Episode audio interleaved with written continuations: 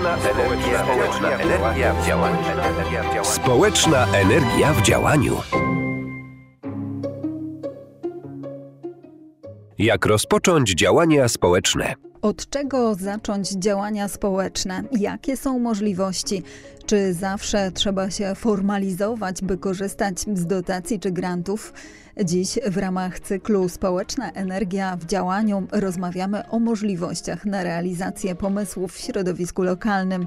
Sylwia Misiak, zapraszam do wysłuchania programu. Możemy zaczynać jako grupa społeczna, jako grupa przyjaciół, jako mieszkańcy jednego osiedla, jako mieszkańcy jednej wsi od działania na rzecz naszej społeczności, na rzecz naszego pomysłu, na rzecz czegoś, co nas zrzesza i pozwala nam działać. Agnieszka Sutanowska, doradca biznesowy w Ośrodku Wsparcia Ekonomii ekonomii społecznej. Możemy tak po prostu z naszymi sąsiadami zacząć działać, a w momencie, kiedy już działamy, wiemy, co chcemy robić i widzimy dalszy cel naszej działalności, możemy spróbować zastanowić się nad założeniem organizacji pozarządowej. Jakie tematy najczęściej jednoczą mieszkańców? Czy grupy takie sąsiedzkie, towarzyskie? To wszystko, co jest ważne dla społeczności naszej. Czy to będzie plac zabaw, czy to będzie ścieżka rowerowa. Coś, co jest ważne dla nas. Jedni chcą fontannę, inni teren zielony, a jeszcze inni będą troszczyli się o zwierzęta czy pomniki przyrody. I to w naszych czasach jest e, wartość bardzo ważna, tak, że poznajemy naszych sąsiadów i zaczynamy z nimi działać.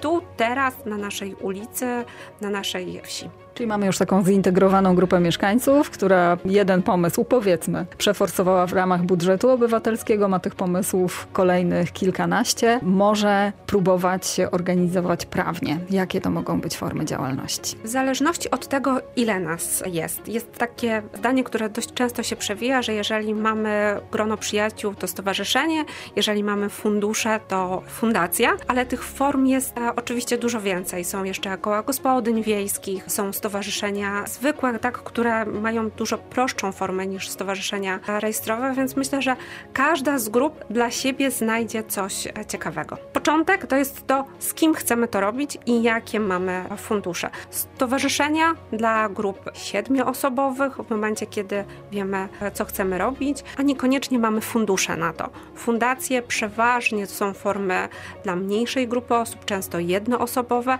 ale z tym takim początkiem, że są fundusze na nasze działania społeczne. Więc to są te takie dwie najczęściej pojawiające się formy, o których najczęściej my jesteśmy jako doradcy pytani w Ośrodku Wsparcia Ekonomii Społecznej. Są to czasami szczegóły, Dlatego też zapraszamy do ośrodka, żeby przyjść z nami porozmawiać, a my postaramy się jak najprostszą drogą przejść przez ten proces rejestracji, czy to będzie w KRS-ie, czy w rejestrze starosty. Jak wygląda takie doradztwo w ośrodku? Przychodzi do nas grupa inicjatywna albo lider takiej grupy i rozmawiamy, co zrobiliście, co byście chcieli zrobić, jak widzicie swoją przyszłość, co wam jest potrzebne.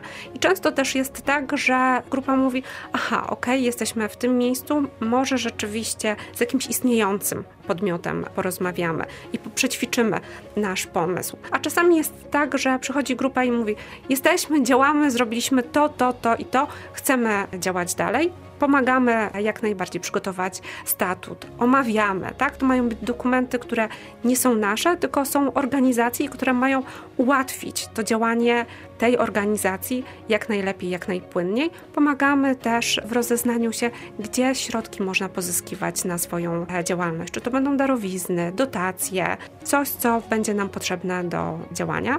Często te organizacje są z nami przez długi, długi czas. Agnieszka Opalińska, społeczniczka i wykładowczyni na Wydziale Prawa i Administracji Uniwersytetu Zielonogórskiego, zachęca do podejmowania oddolnych inicjatyw.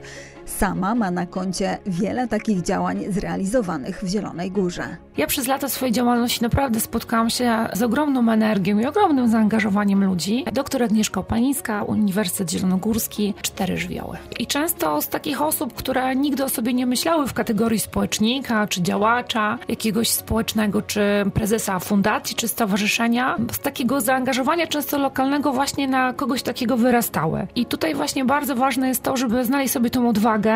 Jeśli czujemy gdzieś tam w środku, że chcemy się w to zaangażować, to po prostu zrobić ten pierwszy krok. I tutaj przede wszystkim ja się spotkałam też z ogromną rzeszą takich ludzi, którzy nigdy wcześniej nie mieli doświadczenia na tej niwie społecznej, a dzięki temu, że ktoś ich pociągnął, czy nie wiem, pociągnęła ich do działania jakaś sprawa lokalna, wokół której się skupili. No tutaj takim przykładem może być Chmielna i to wszystko, co się wydarzyło tam zarówno z powstaniem Placu Zabaw, jak i z powstaniem później projektów z budżetu obywatelskiego i wszystkich tych inicjatyw dookoła, to pokazuje, że ludzie chcą działać, tylko czasami potrzebują takiego impulsu. Często też potrzebują takiego lidera, kogoś takiego, kto im coś zaproponuje, ale też zaproponuje im coś takiego fajnego, sensownego, coś, co uderzy w ich zainteresowanie. My na przykład w Czterech Żywiołach cały czas oscylujemy wokół tego, co jest naszą pasją, jako osób, które tworzy te cztery żywioły. Czyli to jest sport, działalność charytatywna, pomaganie innym, łączenie imprez sportowych z działalnością charytatywną. I to jest też takie ważne, żeby jeśli chcemy wyjść, to żebyśmy pomyśleli,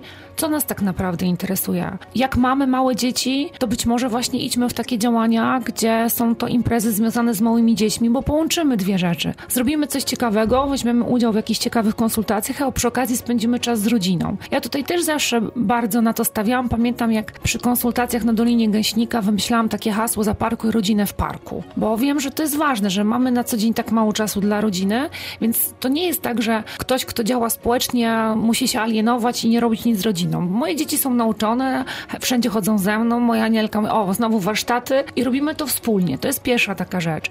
Druga rzecz to właśnie, żeby łączyć swoje pasje, swoje hobby, jakieś swoje zainteresowania. Naprawdę jest tak dużo różnych organizacji pozarządowych, tak różnych działań w zakresie kultury, sportu, turystyki, działań charytatywnych. Ja tutaj powiem, że w ostatnich czasach bardzo dużo osób poznałam, które się zaktywizowały i takie, no powiedzmy sobie, żeby nikogo nie obrazić, ale no gospodynie domowe nagle się okazały magikami organizacji pozarządowych, dziewczynami, które organizują wielkie festyny, zbierają ogromne pieniądze, potrafią wokół siebie skupić ogromne zainteresowanie. I ja myślę, że to jest kwestia tylko takiego właśnie poczucia. Zawsze mówię, że to jest coś takiego jak gen społecznika. Jak to się w sobie ma, to po prostu trzeba po prostu tego, e, że tak powiem, zwierzaka uwolnić trochę z siebie. Zachęcam, że jeśli już jesteś pewna, że chcesz to robić i masz na to pomysł i chcesz się w to zaangażować, to wtedy właśnie zakładać stowarzyszenie, fundację i iść w tą stronę, bo uważam, że tych organizacji pozarządowych u nas ciągle brakuje i to przede wszystkim takich realnie i faktycznie działających, nie takich inicjatyw okazjonalnych. Z drugiej strony warto się sprawdzić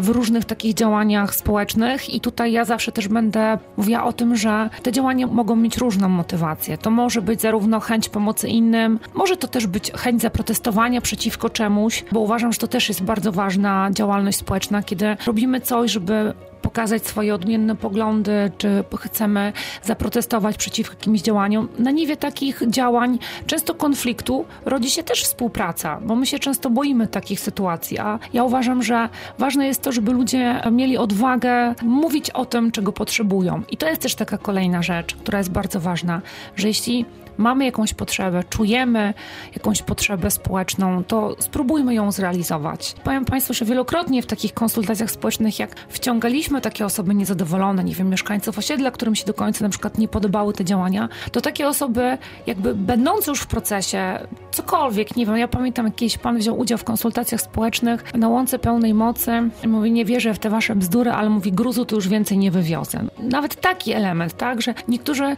mieszkają obok, a nigdy w tym miejscu nie byli, nie znają energii, potencjału tych miejsc. Na przykładzie ulicy Chmielnej bardzo ważnym elementem jest ta kula śniegowa. To znaczy, że ci mieszkańcy wyciągnięci z domów, zaangażowani, oni tak naprawdę czują już taką potrzebę i taką emocję z tym miejscem. Czyli jeśli jest sadzenie kwiatów, sprzątanie placu czy malowanie, to na sam taki apel zawsze przychodzą ludzie i oni się po prostu bawią, integrują, poznają się, tworzą taką fajną społeczność lokalną, bo ja myślę, że to jest taka rzecz, o którą powinniśmy bardzo dbać i pielęgnować, żebyśmy jak najmocniej unikali tych doświadczeń, które Zachód już ma, czyli tej alienacji, samotności, jak najbardziej integrowali te społeczności lokalne, nawet przez takie małe lokalne działania, bo ja też uważam, że fajne są takie działania jak święto ulicy, małe takie pikniki. W tej chwili też dosyć mocno wspierana jest takie nieformalne grupy działania, które tak naprawdę mogą działać pod parasolem innych organizacji. I my często budując swoją działalność korzystamy po prostu z przychylności stowarzyszeń już istniejących. Realizujemy inicjatywę,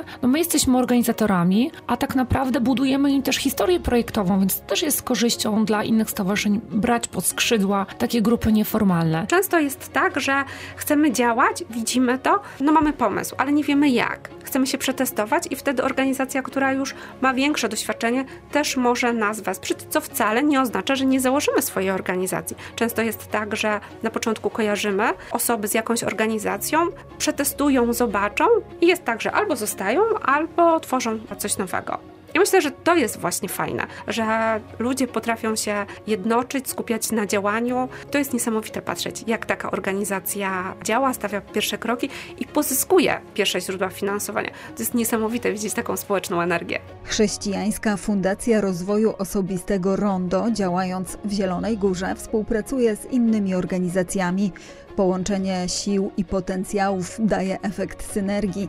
Świetnym przykładem jest działający od roku tuż przy zielonogórskiej starówce dom sąsiedzki, ale zaczęło się od innych projektów. Ja myślę, że to co najważniejsze to ludzie, którzy ten pomysł mają. I tak było w przypadku Fundacji Rondo. Małgorzata Jaskulska, Chrześcijańska Fundacja Rozwoju Osobistego Rondo.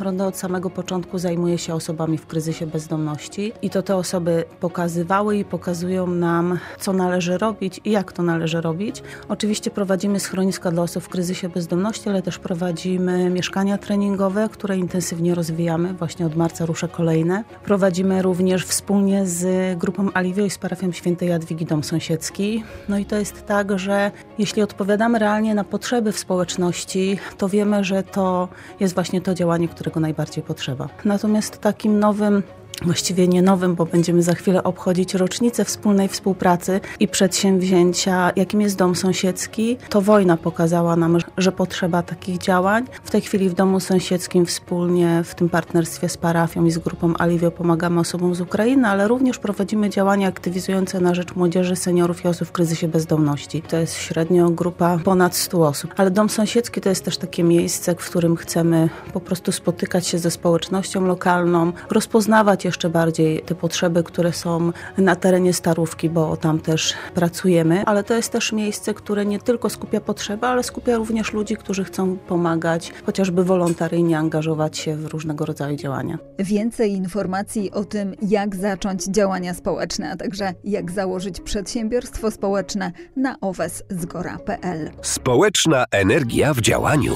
Audycja została sfinansowana ze środków Europejskiego Funduszu Społecznego w ramach regionalnego Programu Operacyjnego Lubuskie 2020.